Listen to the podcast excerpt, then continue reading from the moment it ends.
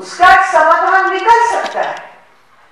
लेकिन हकीकत क्या है कि हर साल एक करोड़ युवा और युवती पढ़े लिखे जॉब मार्केट में आ रहे हैं और आज ये मैन्युफैक्चरिंग की हालत है हमारी कि हम डेढ़ लाख नौकरी के अवसर भी नहीं दे पा रहे।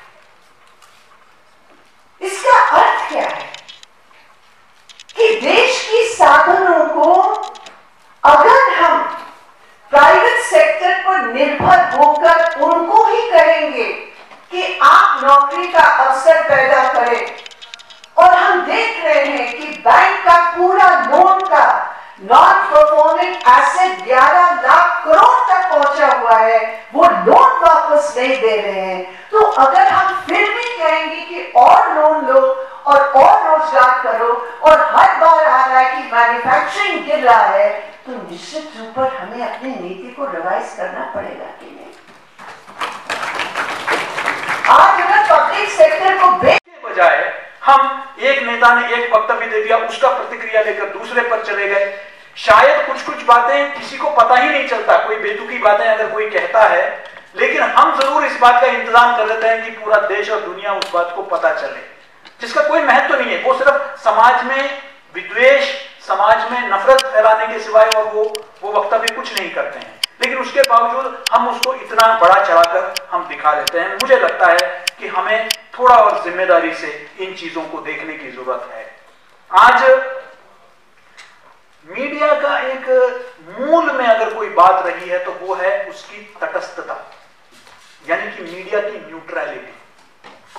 आज मीडिया में वो न्यूट्रलिटी खत्म हो गई है। मीडिया खुलकर पॉलिटिकल साइड्स लेने लगी है। इसका सबसे ज्यादा नुकसान पाठक और दर्शक को हो रहा है, जिसको अनबायस्ड, इम्पार्शियल, निष्पक्ष समाचार नहीं मिल रहा। या आप किसी दल विशेष के खिलाफ हैं या आप किसी दल विशेष के समर्थन में हैं। अरे भाई, अगर अच्छा काम कोई कर रहा है तो अच्छा बोलो, बुरा कर रहा है तो बुरा बोलो। यह है मीडिया का काम। बुरा बोलना, ये क्या काम हुआ? ये जो लोग नाम देना चाहते हैं उसको दे सकते हैं, मैं नहीं दूंगा, लेकिन मैं समझता हूँ होता है क्योंकि मैं इसीलिए आप लोगों से उम्मीद करता हूँ, मैं कहता हूँ पढ़े लिखे लोग, अच्छे लोग राजनीति में आएंगे, राजनीति वंशवाद भी खत्म हो जाएगा, भ्रष्टाचार भी खत्म हो जाएगा और ये सब चीजें धीरे धीरे खत्म हो जाएंगी।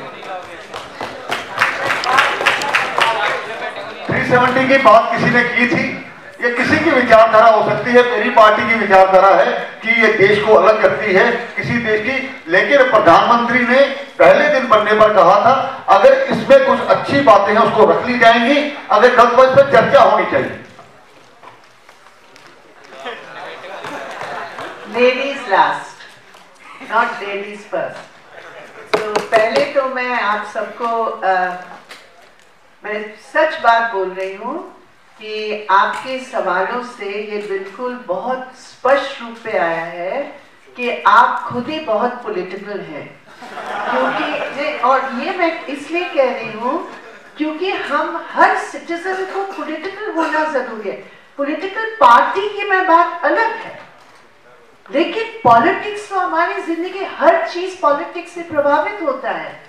और आपके सवालों से बिल्कुल स्पष्ट है कि आप जागरूक नागरिक हैं और इसलिए मैं पहले आप सबको बधाई देना चाहती हूँ इसके लिए। बाकी जितने सवाल आए हैं वो तो बहुत, मतलब गहराई में जाने की जरूरत है, लेकिन संक्षिप्त में ये मैं कहना चाहूंगी, जाति प्रथा हमारे देश पर एक कलंक है। और कलंक इसलिए है, वेद की बात करके, शास्त्र की बात करके, ये सब मनुष्य के बनाए हुए हैं। कि जिस मुद्दे पर हमने कंसंट्रेट किया था, जिस मुद्दा को हमने लाया था, जो हमारे देश ने जिसके लिए कदम उठाया, वो बहुत अच्छा उठाया। बस अगला अगला प्रश्न इधर से इधर से इधर से हाँ पूछो। सर, मेरा नाम हर्षित है। हर्षित बनेंगे। और आज भी वो आदिवासी बच्चे के लिए हॉस्टल के लिए पैसा नहीं है तो क्या है? हम जनमात की बात करेंगे लेकिन ग्राम सभा की बगैर लाए हुए राय लिए हुए हम जमीन छीन देंगे। ये डेवलपमेंट सस्टेनेबल नहीं होगा, नहीं होगा। इसलिए मेरा मानना है कि डेवलपमेंट सस्टेनेबल करने के लिए पीपल फर्स्ट, जब जनता फर्स्ट होगा, जब पीपल फर्स्ट होगा तो इंडिया नंबर वन जरूर होगा। लेकिन अगर हम उल्टा सोचते हैं और इंडिया नंबर वन के नाम पर हम कॉर्पोरेट नंबर वन बना लेंगे तो इंडिया वन कभी नहीं हो सकता है, क्योंकि जनवाद कभी बचेगा नहीं। इसलिए मेरे प्रिय साथियों, सभी प्रमुख अतिथिगण का छात्र बंधु, सबसे पहले मैं धन्यवाद करना चाहता हूँ आयोजकों का जिन्होंने मुझे यहाँ पर बुला करके सम्मान दिया। मुझे आशुतोष जी फोन करते रहे, मैं फोन सुनता रहा, आपस में बातचीत हुई। मैं मन में कल्पना बना करके बैठा कोई आशुतोष होगा, लंबे से कर का होगा, पचास साल का होगा, वो मुझसे बात कर रहा है, लेकिन मुझे नहीं पता किसने बुलाया। यहाँ पहुंचा तो बहुत अच्छा लगा।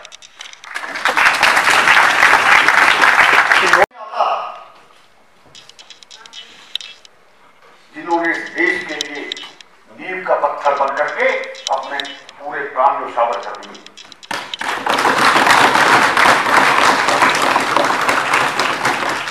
अपने प्रदेश की बात, लेकिन एक रियासत दोस्ती निभाने के लिए उस वक्त के प्रधानमंत्री ने जो हालत की, आज उसी का परिणाम हो गया। वहां पर भुगत रही ना, वो जानता है कि वो किधर जा रही है, वो क्या कर रही है, पढ़ने में कैसे। मैं भी एक टीचर रहा हूँ इसलिए मुझे पता है। अब मुझे टीचर आपको क्लास में रिप्रेजेंट कर रहे हैं, मेरा आपसे क्वेश्चन है, इंटरनेशनल लेवल पे कश्मीर मुद्दा उठाया हुआ है, बहुत से देशों ने अपने हथियारों की फैक्ट्रियों से अरबों रुपए कमा लिए इस मुद्दे को लेकर। कश्मीर की विधानसभा की क्लास क्या सोचती है इसके बारे में और इसको कैसे समाधान होगा, ये आप अपनी राय में दीजिए।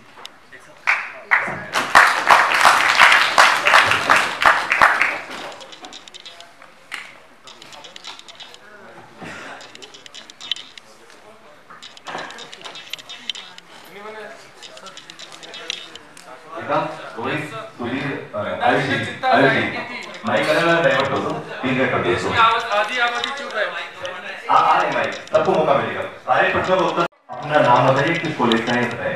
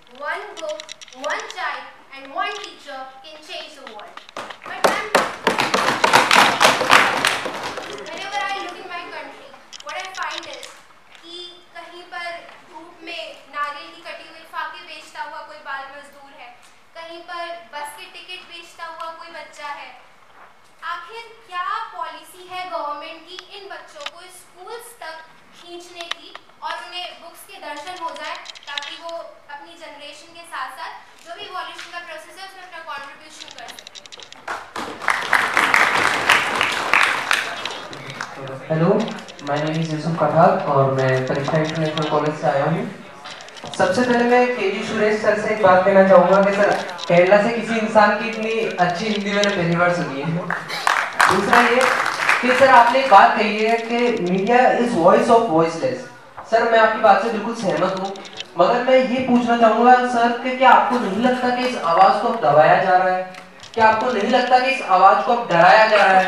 और मीडिया कहीं ना कहीं कुछ पत्रकार जो है वो अपने काम को भूलते जा रहे हैं। उनका काम है नेताओं का कुर्ता खींचना, भक्ति करना नहीं।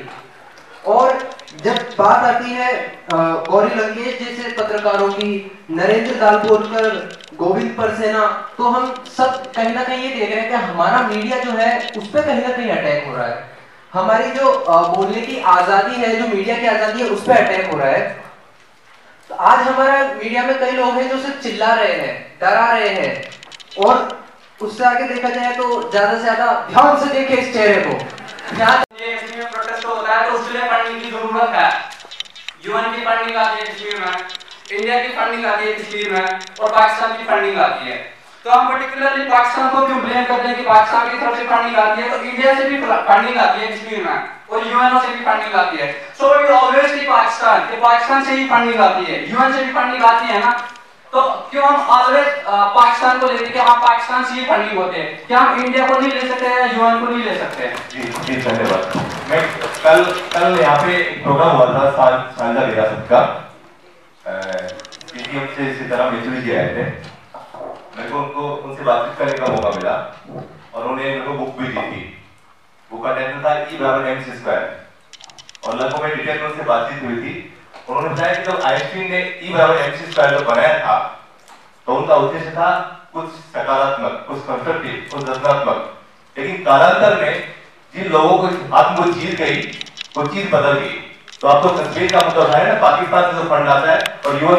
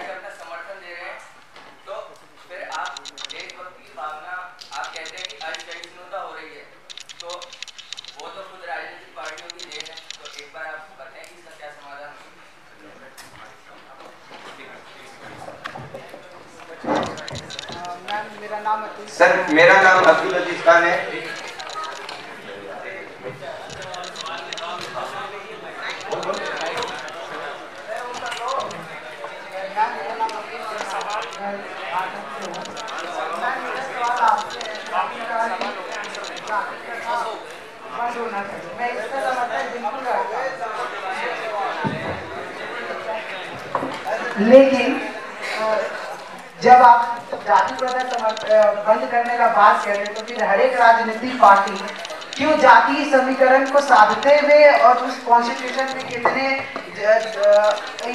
फॉर एग्जाम्पल ब्राह्मण अगर छत्तीस परसेंट है तो ब्राह्मण कैंडिडेट को टिकट दो क्योंकि ब्राह्मण का वोट मिलेगा और मैं जीत जाऊंगा। कोई अगर दलित से बिलोंग लगता है तो उसको टिकट दो और उसको जिता देना। तो पहले कोई उनका समर्थन करने चला जाए तब भी गुस्सा आया होगा। और ये राजनीति है। अभी देखिए कश्मीर के अंदर उन्होंने श्री हरि जी ने भी ये बात कही थी कि हमारी सेना लड़ रही है, हमारी सेना पर जो पत्थर फेंक रहे हैं और उनमें से हमारे एक सैनिक ने उस पत्थर फेंकने वाले को जीप के आगे बिठा दिया और जीप को आगे बिठा करके और आगे ले गया, वो पत्थर फेंकना रुक गया। और उस समय जो उनका समर्थन करने के लिए आ गए कि क्यों बिठा दिया। ऐसे राजनेता इस देश में है। विचार आता होगा आपके मन में कि क्या उन लोगों की सत्ता आ गई तो क्या होगा। ये विचार मन में आता होगा, आना चाहिए। ये चिंतन मनन निश्चित रूप से होना चाहिए। ये हम कतई बर्दाश्त नहीं कर सकते। इस देश का राष्ट्रीय चरित्र वाला नागरिक कभी भी ये बर्दाश्त नहीं कर सकता। यह ऐसी स्थितियां भी हमारे देश में आ रही है। सदन के अंदर भी आप लोगों को सदन के अंदर की तो जो जानकारी है, कुछ लोगों को तो सही जानकारी होगी, बाकी तो यह है कुर्सियां बैठते हैं, आपस में लड़ते हैं, गाली गलौज करते हैं, सब्जी मंडी का वातावरण बना हुआ है। आता है ना ऐसी छवि आप सबके दिमाग में। विधानसभा या लोकसभा में क्या होता है? यही होता है, तुतम बाजार होती है, थू थू होता है आपस में। लेकिन ये बात सही नहीं, ये बात सही है। किसी विषय पर तकरार हो सकती है, किसी विषय पर आपस में उलझन हो सकती है, किसी विषय पर आक्रामक तेवर हो सकते हैं। मीडिया ने उसको दिखाया, ये बात बिल्कुल सही है। लेकिन वास्तव में जब चर्चा होती है किसी बिंदु पर, गहन चिंतन होता है, ये बात भी सही है कि उस समय कुछ लोग बाहर चले जाते हैं जिनकी रुचि नहीं होती है। लेकिन जो चिंतन करना चाहते हैं वो अंदर बैठते हैं और अपनी वाक्पटुता के आधार पर, अपने बौद्धिक कौशल्य के आधार पर उस गूढ़ विषय पर अपना विचार रखते हैं। निश्चित रूप से होता है चिंतन मनन। प्रत्येक बिंदु पर भी चिंतन होता है, विश्लेषण होता है। बड़े बड़े विद्वान, विधिवेता, वो भी उसमें अपनी राय रखते हैं। तो चिंतन मनन सदन के अंदर होता है, चाहे लोकसभा हो, राज्यसभा हो, विधानसभा हो, विधान परिषद हो, कोई भी सदन हो, तो निश्चित रूप से प्रत्येक विषय पर चिंतन होता है। हम सरकार में हैं, कई ऐसे विषय। मनोज पांडे अपने ऑफिसर को कहते कि सर मुझे जो सबसे टफेस्ट पॉइंट होगा मुझे उस पर जाना है। मतलब दस बार वो ऑफिसर के पीछे लगे कि सर मुझे मेरी ड्यूटी आप भाई। हवा आई उस सभा में सिर्फ बात करी गई सभा वालों गरीब की, बिल्कुल सही। दूसरी हवा आई इंस्पेक्टर राज के खिलाफ। उस समय की सत्ताधारी पार्टी, दूसरी सत्ताधारी पार्टी वैश्विक दृष्टि, ग्लोबलाइजेशन, लिबरल इकोनॉमी, बहुत अच्छा। उसका मूल तत्व क्या था? सरकारी नियंत्रण से रोजगार को मुक्त करके सबको समान अवसर देना, गरीबी निकालने के लिए यही उपयोग था। लेकिन इस ग्लोबलाइजेशन से आप जयपुर से पचास किलोमीटर दूर के गांव में चले जाइए, उसको क्या मिला? हमारी सारी व्यवस्था के लोगों के आदि नहीं। बावन से लेके या सैतालीस से लेकर के कितने लोगों के हाथ में आज सारी सत्ता है, कितने लोगों के हाथ में हमारी जो उपलब्धियां, उन उपलब्धियों का ये सत्तर साल का दौर है आज तक जो चल रहा है और बढ़ रहा है। ये भी आप ध्यान रखिएगा, बढ़ रहा है। पूंजी का केंद्रीकरण कहां है? व्यवस्था का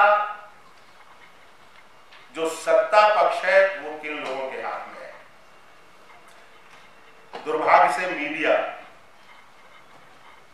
उसके मालिक कौन है, कहां कहां जा रहा है। पहले पैसे वाला समाज के नेता के पास जाता था सुरक्षा, आश्रय, शरण के लिए, उसका सदुपयोग दुरुपयोग उपयोग सब कुछ होता था, मान लेते हैं, लेकिन वो थोड़े से अब वो सत्ता में सीधा कंट्रोल चाहता है, कब्जा चाहता है। कौन राजनीतिक पार्टी है इस देश की जो धनपतियों के प्रभाव में नहीं है, ये आप लोग अपनी याद पर बना का जो ढेर है वो अधिक बड़ा होगा। इसका मतलब है जिस समाज में कम लोग सुखी हैं और अधिक लोग दुखी हैं उसमें लोकतंत्र में बहुत कुछ करना बाकी है। मैं तो सीधा हिसाब आपको दुख का ढेर बहुत बड़ा होगा या नहीं होगा, आप बताइए। कष्ट का जो ढेर है वो अधिक बड़ा होगा। इसका मतलब है जिस समाज में कम लोग सुखी हैं और अधिक लोग दुखी हैं उसमें लोकतंत्र में बहुत कुछ करना बाकी है। मैं तो सीधा हिसाब आपको बताऊं। इसका मतलब क्या हुआ, आज क्या हो रहा है,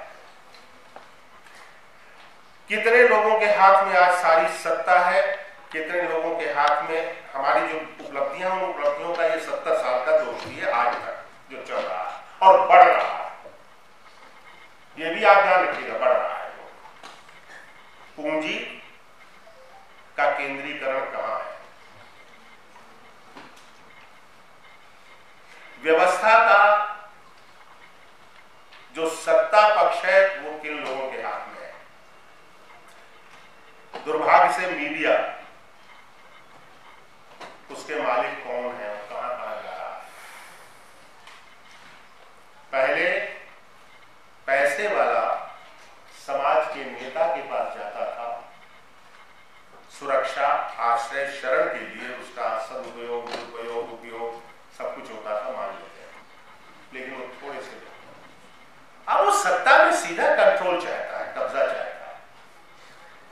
कौन राजनीतिक पार्टी है इस देश की जो धनपतियों के प्रभाव में नहीं है, ये आप लोग अपनी याद पर बना दें।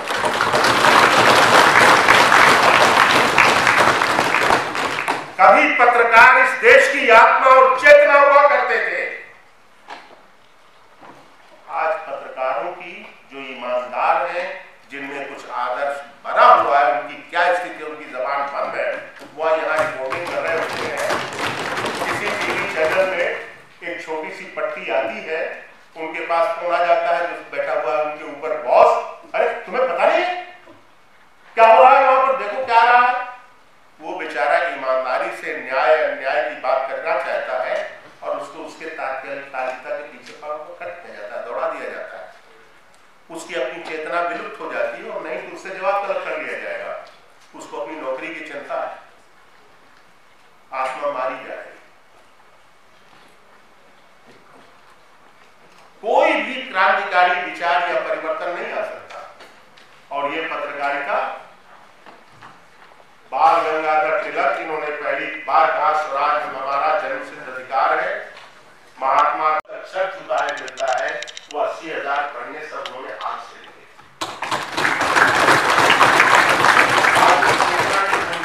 क्या बाजार बहुत सारी चीजें हैं जिन पर आप नियंत्रण कर देंगे, रेकॉर्ड बना देंगे, सब चीजों में कर दीजिए। छोटी मोटी जो किसान से लेकर सब लोग पैदा करते हैं, आप जाइए ज्यादा खर्चा किसमें होता है। परंपरा में धर्म को मानने वाले तुलसीदास जी जैसे कमी लोग हैं, उनका एक छोटी सी पुस्तक है दोहावली, उसमें दोहा आता है। उन्होंने एक अर्थशास्त्र का सिद्धांत बनाया कि भाई ये राम की बात हम क्यों कहते हैं। राम के राज में जो विरासता की चीजें हैं वो महंगी कर दी गई हैं और जो आम आदमी के काम की चीजें छह सौ साल पहले का है, आज का नहीं, जो आम आदमी के इस्तेमाल की चीजें हैं वो सस्ती हैं। इसलिए मैं मानता हूं कि राम गरीबों का ध्यान रखने वाले। दोहा है, मणि मानिक महंगे किए सांगे जलथन नाद तुलसी लेते जानिए राम गरीब नवाज। के साथ ये विलासिता की चीजें उन्होंने महंगी कर दी हैं और सांगे यानी सस्ते जल तृण नाद यानी जो पानी है, पशुओं का चारा है, अनाज है, ये सारी चीजें उन्होंने सस्ती कर दी हैं, इसलिए मैं राम को गरीब निवास कहता हूं, गरीबों का ध्यान रखने वाले। इसमें कौन सा धर्म आ गया? यहाँ मनुष्यता है, यहाँ लोकतंत्र है और यहाँ सतत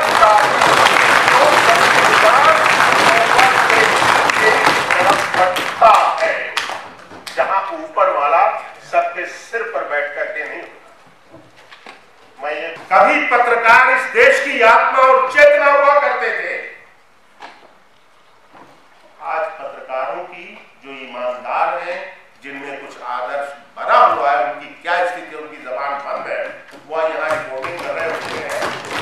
किसी टीवी चैनल में एक छोटी सी पट्टी आती है, उनके पास फोन आ जाता है, जो बैठा हुआ है उनके ऊपर बॉस, अरे तुम्हें पता नहीं क्या हो रहा है वहां पर, देखो क्या रहा है। वो बेचारा ईमानदारी से न्याय अन्याय की बात करना चाहता है और उसको उसके तात्कालिकता के पीछे करते जाता है, दौड़ा दिया जाता है। उसकी अपनी चेतना विलुप्त हो जाती है और नहीं तो उससे जवाब तलब कर लिया जाएगा, उसको अपनी नौकरी की चिंता है, आत्मा मारी जाएगी। कितने लोगों के हाथ में आज सारी सत्ता है, कितने लोगों के हाथ में हमारी जो उपलब्धियां उन उपलब्धियों का ये सत्तर साल का दोष भी है आज तक जो चल रहा है और बढ़ रहा है। ये भी आप ध्यान रखिएगा, बढ़ रहा है। पूंजी का केंद्रीकरण कहां है? व्यवस्था का जो सत्ता पक्ष है वो किन लोगों के हाथ में है?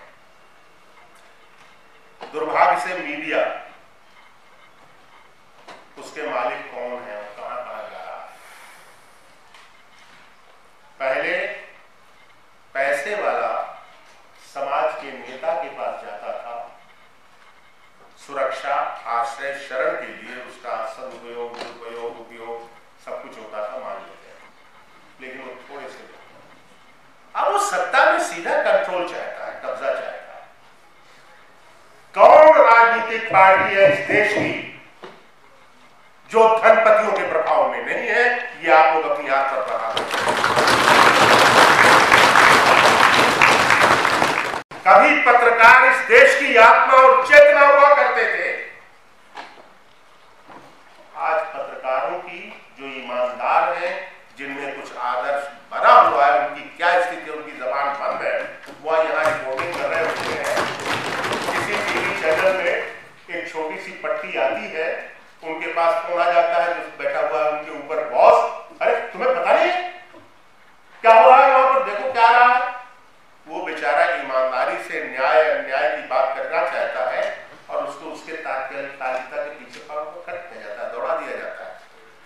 उसकी अपनी चेतना विलुप्त हो जाती है और नहीं तो उससे जवाब तलब कर लिया जाएगा, उसको अपनी नौकरी की चिंता है, आत्मा मारी जाएगी। कितने लोगों के हाथ में आज सारी सत्ता है, कितने लोगों के हाथ में हमारी जो उपलब्धियां उन उपलब्धियों का ये सत्तर साल का दोष भी है आज तक जो चल रहा है और बढ़ रहा है।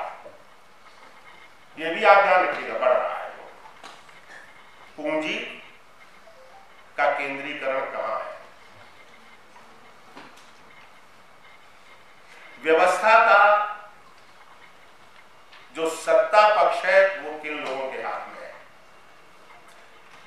दुर्भाग्य से मीडिया उसके मालिक कौन है और कहां कहां जा रहा है?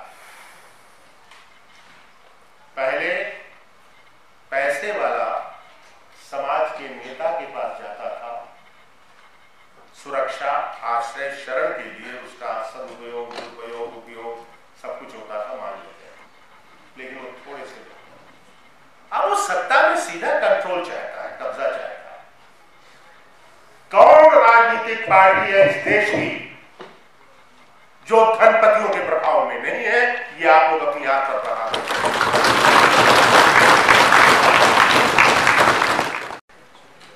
सबसे अनुरोध करता हूं कि जब कॉन्स्टिट्यूएंट असेंबली में संविधान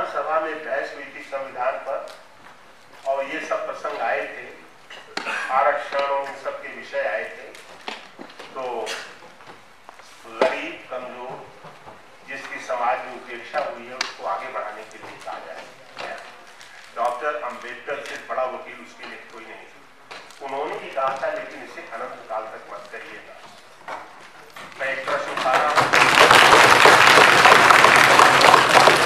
और उसके लिए मेरी पहले भी काफी कुछ थोड़ा सा टिप्पणियां आ चुकी हैं, लेकिन मैं विचलित नहीं हूँ क्योंकि मैं सामाजिक न्याय को जातिवाद के रूप में नहीं देखता और जातिवाद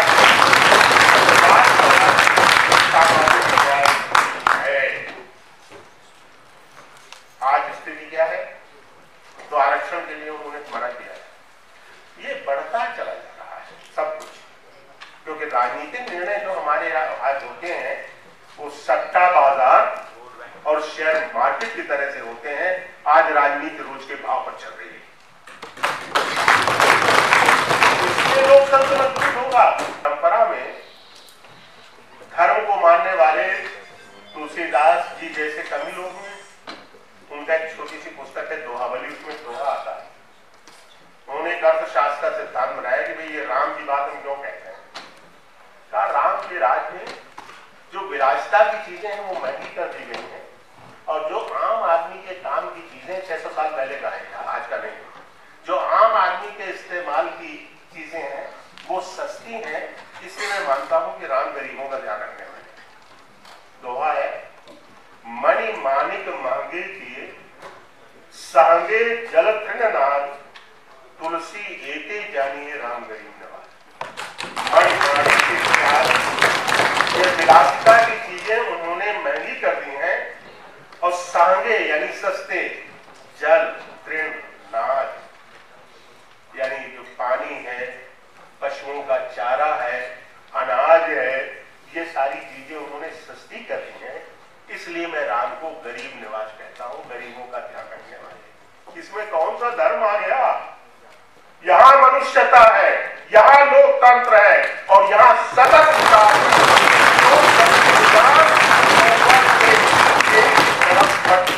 है, जहाँ ऊपर वाला सबके सिर पर बैठ करके नहीं। मैं ये कभी पत्रकार इस देश की आत्मा और चेतना हुआ करते थे, आज पत्रकारों की जो ईमानदार हैं, जिनमें कुछ आदर्श बना हुआ है, उनकी क्या स्थिति, उनकी जबान बंद है, वह यहाँ रिपोर्टिंग कर रहे होते हैं। किसी टीवी चैनल में एक छोटी सी पट्टी आती है, उनके पास फोन आ जाता है, जो बैठा हुआ है उनके ऊपर बॉस, अरे तुम्हें पता नहीं है क्या हो रहा है वहां पर, देखो क्या रहा है।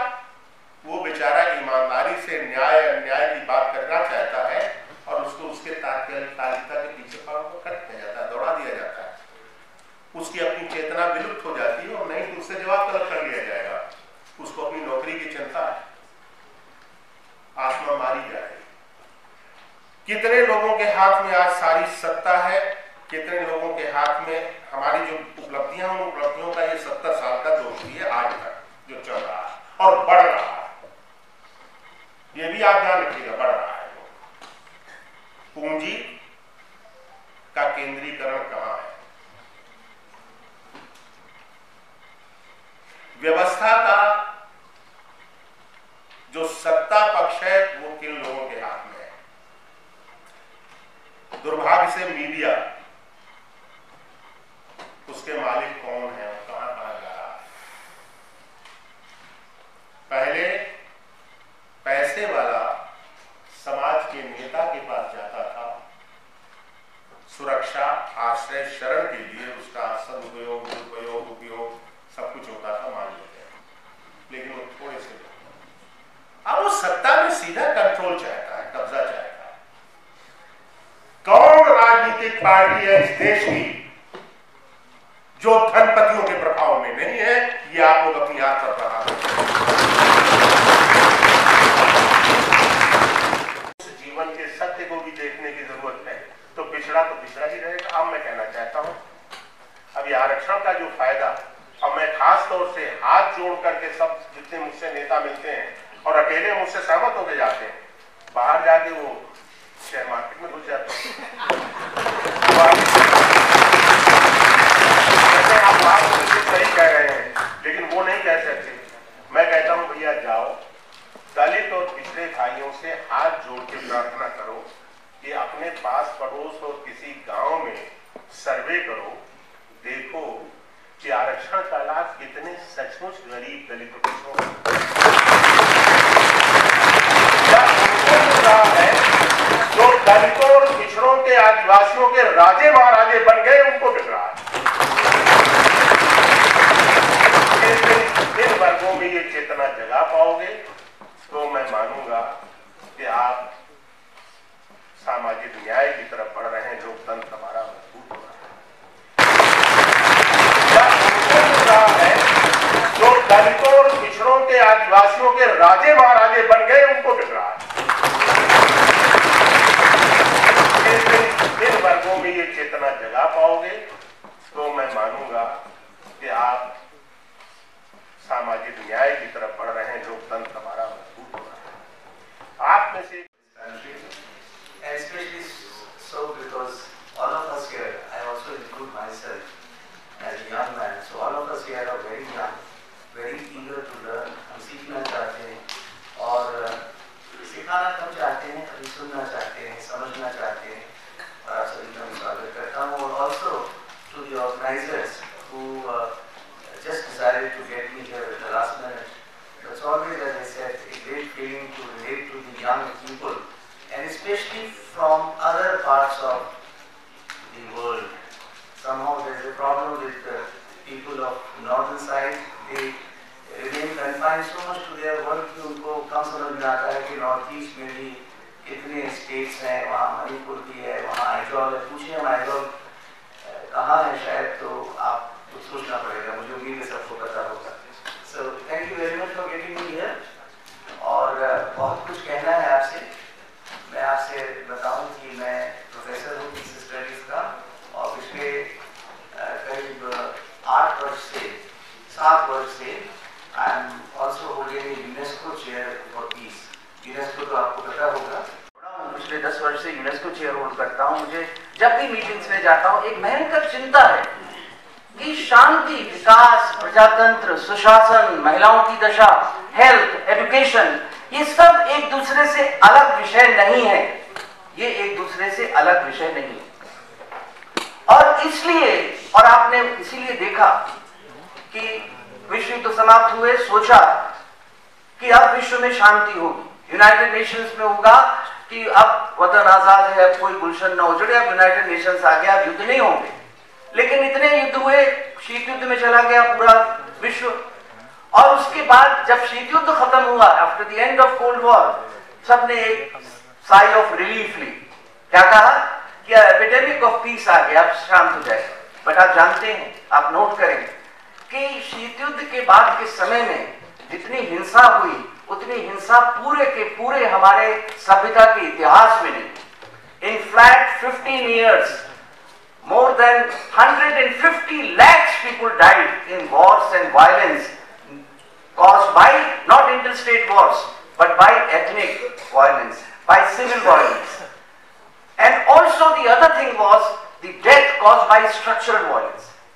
देखिए, हम युद्ध की बात हमेशा करते, इस मंच पे भी हमारे जो बहुत काबिल रिप्रेजेंटेटिव्स आ रहे हैं उन्होंने युद्ध की बातें उठाई, मगर गौर करें कि ज्यादा नुकसान, ज्यादा डैमेजेस युद्ध से नहीं होते हैं और कभी नहीं हुए जितने की उस हिंसा से होते हैं जिसको हम कहते हैं संरचनात्मक हिंसा, स्ट्रक्चरल वायलेंस। ये स्ट्रक्चरल वायलेंस का कंसेप्ट क्या है? जो मेल न्यूट्रिशन में लोग मरते हैं, जो लोग एक्सीडेंट से मरते हैं, एक ऐसी हिंसा जिसमें मौत से ज्यादा हर पल हम अपमानित महसूस करते हैं। इधर यूनाइटेड नेशंस में कंसेप्ट आ रहा है कि पीस की जब हम बात करें तो ह्यूमन डिग्निटी की बात करें, क्योंकि आपको ह्यूमन डिग्निटी नहीं है। आप खूब कमा रहे हैं, खा रहे हैं, लेकिन आपको सम्मान अगर नहीं मिलता है तो ऐसी व्यवस्था हिंसक व्यवस्था है। और आप फिर कहें कि विदेशी कंसेप्ट है, तो अर्ज करूंगा कि महात्मा गांधी को भी विदेशी बना दें। ये महात्मा गांधी ने कहा कि अगर टीचर क्लास में लेट आता है या हमारे जो प्रदूषण, ध्वनि प्रदूषण है, या जब हम किसी को अपमानित करते हैं या जिस किसी को ज्यादा सम्मान से नहीं बुलाते हैं, वो भी एक हिंसा है। तो ये जो तमाम चीजें थी, इनको निजात पाने के लिए, this is the last thing and perhaps the most important thing that I want to leave with you.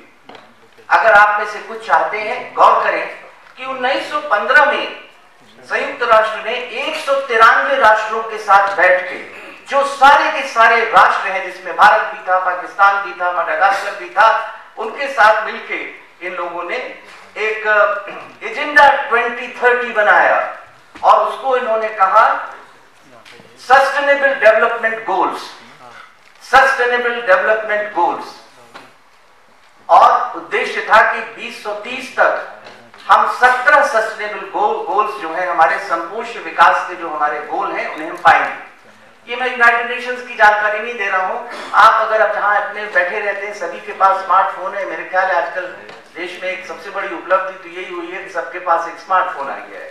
तो थोड़ा समय निकाल के यदि आपको यहाँ का समय याद आए, just type S D G seventeen या agenda twenty thirty and you will see what I am talking about. कितने एक दूसरे से जुड़े ढंग से उन्होंने सतत विकास या संपूर्ण विकास के विषय को स्थापित किया है, जो संयुक्त राष्ट्र की ये चीज नहीं है, आपके गली मोहल्लों, आपके भाई बहन और आपके लिए भी महत्वपूर्ण चीज है। क्या थे ये सत्रह जो थे?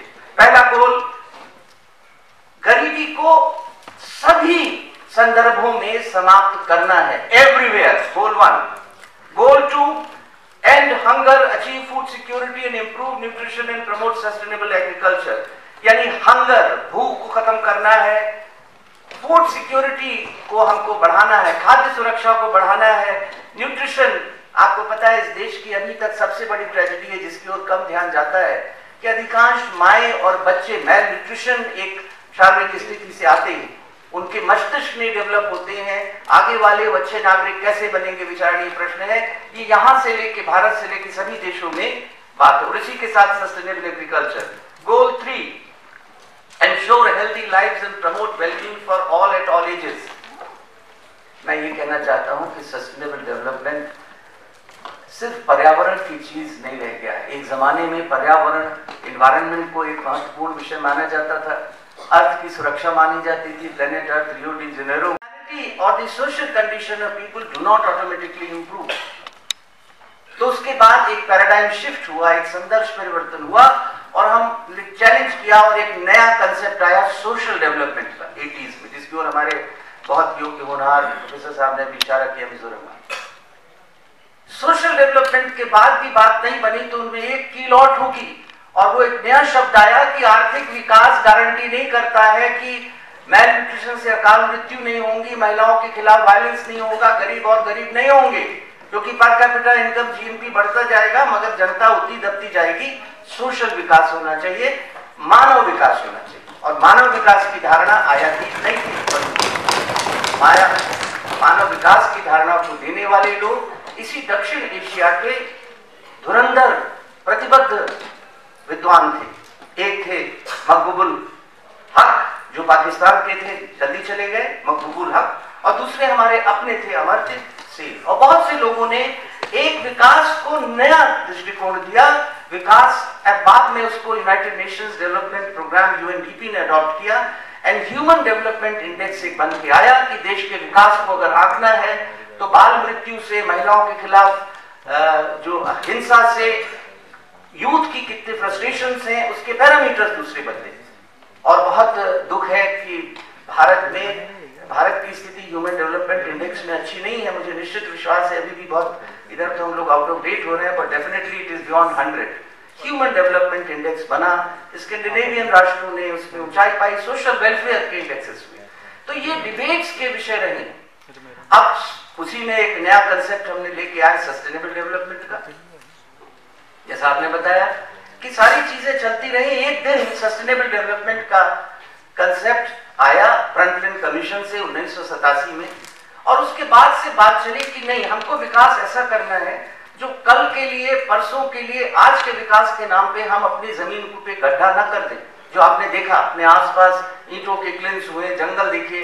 हम जहाँ रहते थे मध्य प्रदेश का छोटा सा नगर था, शहर, यूनिवर्सिटी थी, तीन वर्ष में वहां देखा कि पूरा का पूरा जंगल गायब हो गया। मैंने कहा मैं गलत जगह आ गया हूँ। This is what is happening.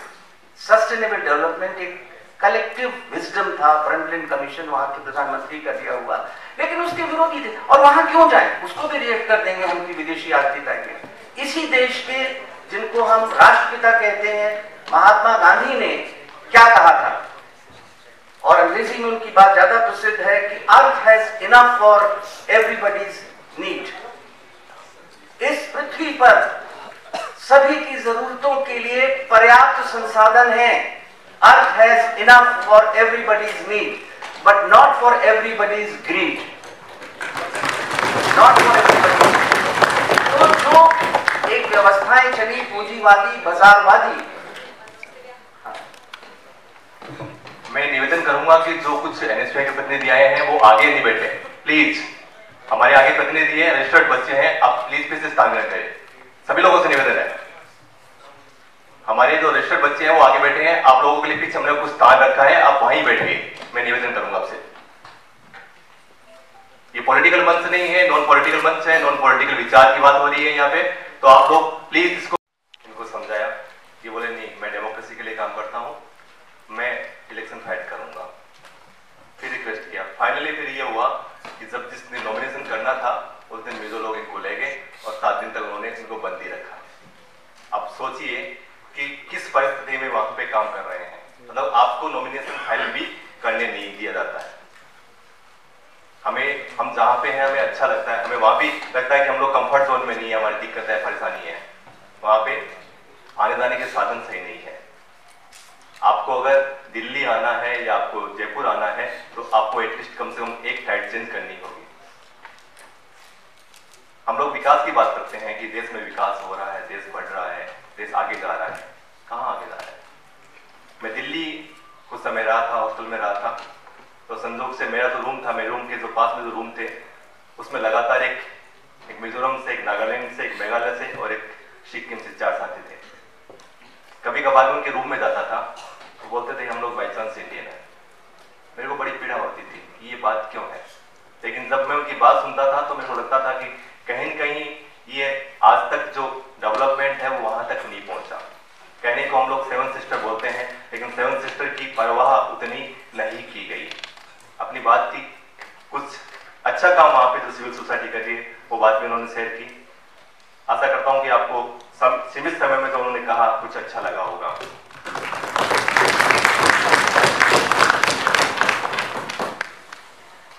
राजनीतिक दल भी होते हैं, उनके छात्र संगठन भी होते हैं।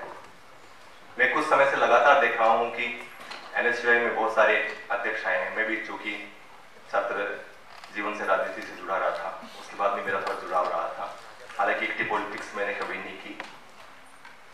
तो पिछले जो बीस साल, पच्चीस साल, तीस साल में जो एनएसयूआई की पॉलिटिक्स मैंने जो देखी उसमें मुझे इस बार कुछ अलग नजर आया। नजर आया कि एनएसयूआई के अध्यक्ष रूप में एक आदमी ऐसा आया है जो कुछ कंस्ट्रक्टिव काम करता है, जो कुछ पॉजिटिव काम करता है कैंपस के लिए।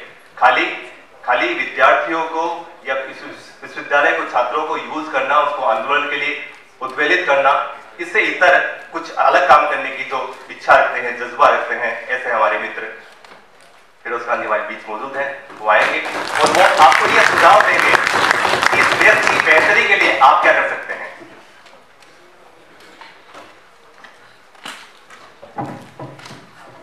बहुत बहुत शुक्रिया। मुझे नहीं पता कि मैं इसके काबिल हूं कि आपके सामने बोल सकूं, मगर तब भी मैं ऑर्गेनाइजर्स का बहुत बहुत धन्यवाद करता हूँ, शुक्रिया करता हूँ कि आपने मुझे यहाँ पर बुलाया। प्रोफेसर साहब, मेरे दोस्त मित्रों से आप सब लोग, मुझे ये समझ नहीं आ रहा है कि मैं आपके सामने क्या बात करूँ। मुझे लगता है कि मैं मुझे लगता है कि मैं अपनी शुरुआत, वैसे ना मैं एमएलए हूँ, ना मैं एमपी हूँ, ना मैं कोई पॉलिटिकल लीडर हूँ, न मैं कोई पॉलिटिकल बैकग्राउंड से हूँ, न मैं कोई अमीर आदमी हूँ, न मैं कोई सिटी से, एक जम्मू कश्मीर के गांव से जहाँ बिजली और पानी नहीं, वहाँ से हूँ। और आज कोशिश कर रहा हूँ कि पूरे देश में जहाँ स्टूडेंट्स कहीं प्रॉब्लम में हैं उनकी मैं उनकी आवाज़ बन सकूँ, उनके लिए लड़ सकूँ। दस करोड़ से ज़्यादा इस देश में स्टूडेंट्स पॉसिबल तो नहीं है। तीन महीने हुए हैं मुझे राष्ट्राध्यक्ष बने हुए और मैं अठारह स्टेट घूम चुका हूँ। मुझे लगता है कि चार पाँच लाख स्टूडेंट से ज़्यादा बात कर चुका हूँ।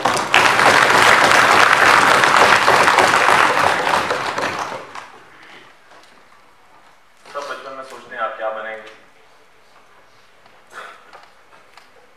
वालिद साहब चाहते थे कि मैं इंजीनियर बनूँ, हमारी अम्मी चाहती थी कि हम डॉक्टर हम डाल दें तो जयपुर भी साफ हो जाएगा। हम जुड़े हुए हैं, हमको लोगों से सीमाओं को सीमांतों को तोड़ना पड़ेगा। धर्म भी आपको अच्छी तरह से पता है, मैं खुद, हर व्यक्ति हम में से धार्मिक है, स्पिरिचुअल है, लेकिन इसका कभी अर्थ नहीं होता है कि हम दूसरे लोगों को एक्सक्लूड करें, और ना हमें लगता है कोई इस चीज को कहता है, but it has to be practised. अपने धर्म का तो एक बार मुझे याद है, इसकी थी रामधारी सिंह दिनकर ने राहुल संस्कृतायन की संस्कृति के चार अध्याय में पढ़ रहा था, जिन्हें राष्ट्र हम लोग मानते थे, और उन्होंने कहा था कि देखिए समस्या ये नहीं है कि हम दूसरे धर्मों को नहीं जानते, समस्या सबसे बड़ी ये है कि हम अपने ही धर्म को नहीं जानते। और उन्होंने उठाया कि एक बार हम खुद मन से इन ग्रंथों को पढ़े, और देखिए एक बात और भी बताऊंगा, इन ग्रंथों में कुछ नहीं लिखा है उतना महत्वपूर्ण जो सोशल प्रैक्टिस है। हमारे पास ऐसे राष्ट्र नायक रहे, हमारे पास सूफीज रहे हैं, भक्ति ट्रेडिशन रहे हैं, हमारे पास सारे उपचार हैं, सारे लोग हैं, क्यों हम परेशान हैं? तो अगर हम अपने अपने धर्म को, संस्कृति को सोशल मीडिया से न जाने, मेरा ख्याल है सबसे बड़ी चुनौती ये है। और उनके लिए हम ज्यादा नहीं, बारह पंद्रह पढ़ने का भी कोई अच्छा सा एक पुरानी पढ़ लें तो बहुत से प्रॉब्लम सॉल्व हो जाएंगे। Indian democracy regarding sustainable development, we are conscious, we are aware, but I think there is a long way to go. Indian democracy or sustainable development, sustainable development फिर रिपीट कर रहा हूँ कि school के master की तरह से देखें, जो एसडीजी की धारणा है वो भारत ने किया है, it gives you a comprehensive framework। विश्वविद्यालयों में शोध की सीटों की कमी के बारे में, अभी शोध बड़ा गंभीर विषय है, दोनों तरफ से दुधारी तलवार है, शोध की गुणवत्ता का भी ह्रास हो रहा है, लेकिन क्या सीट कम करने से शोध की गुणवत्ता बढ़ जाएगी? That has to be seen। कुछ विश्वविद्यालय हैं जहाँ पे प्रेशर हो रहा है कि सीटें बढ़ाओ, सीटें बढ़े, कुछ विश्वविद्यालय हैं जहाँ कहा जा रहा है सीटें कम करो। It has to be seen in a composite manner. देखना चाहिए हमको दूसरे उन, जब हम दो सौ यूनिवर्सिटीज की बात करते हैं भारत के विश्वविद्यालय, तो प्रथम पाँच सौ में भी नहीं आ पाते हैं। अभी हमारा विश्वविद्यालय सबसे उच्चतर स्थिति में पहुंचा तो कहा गया कि छह सौ से आठ सौ के बीच में। तो जो उच्चतम शिक्षा है और वहाँ शोध हो रहे हैं, उनको देखना पड़ेगा कि गुणवत्ता हमारी कैसे है, क्या सीट कम करने से गुणवत्ता बढ़ जाएगी, या शोध के लिए हमको जो इंफ्रास्ट्रक्चर को बढ़ाना पड़ेगा। बहुत सी बातें हैं, बहुत धन्यवाद, आपने उत्साह से सुना।